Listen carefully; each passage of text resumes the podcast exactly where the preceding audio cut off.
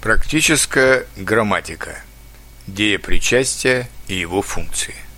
Русское деепричастие похоже на английский герунди, джерунд, хотя и не на сто процентов. Оно похоже в тех случаях, когда английский герунди обозначает обстоятельства действия. Например, английское предложение «On coming home he began to read» мы переведем на русский «Придя домой, он начал читать», где «придя» – это деепричастие.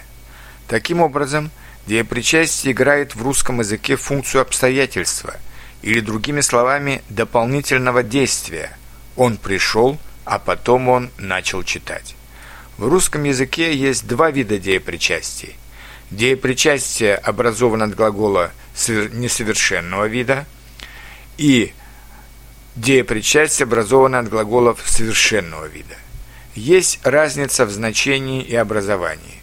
Деепричастие от глаголов несовершенного вида обозначают дополнительные действия, которые происходят одновременно с действием основного глагола. Например, «смеясь он вошел». Это значит «он вошел», и он в это же время смеялся.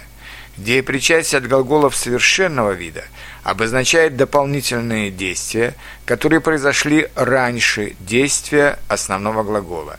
То есть они предшествуют им. Например, «пообедав и отдохнув, я принялся за домашнее задание». Это значит, сначала я пообедал и отдохнул, а потом принялся, то есть начал делать за домашнее задание. Теперь об образовании. Деепричастие от глаголов несовершенного вида образуется с помощью суффиксов «а», «я».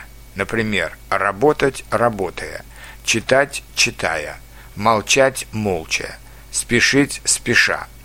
Преимущественно используется суффикс «я». Суффикс «а» используется только после букв «ж», «ш», «ч», «щ». Если у глаголов есть возвратная частица «ся», то она ставится после суффиксов «а», «я» в усеченном виде «с». Например, «встречаться» – «встречаясь», «здороваться» – «здороваясь». Деепричастие от глаголов совершенного вида образуется с помощью суффикса «в». В русских деревнях иногда используется также старая форма этого суффикса «вши». Например, «прочитать», «прочитав», «прочитавши», «увидеть», «увидев», «увидевши».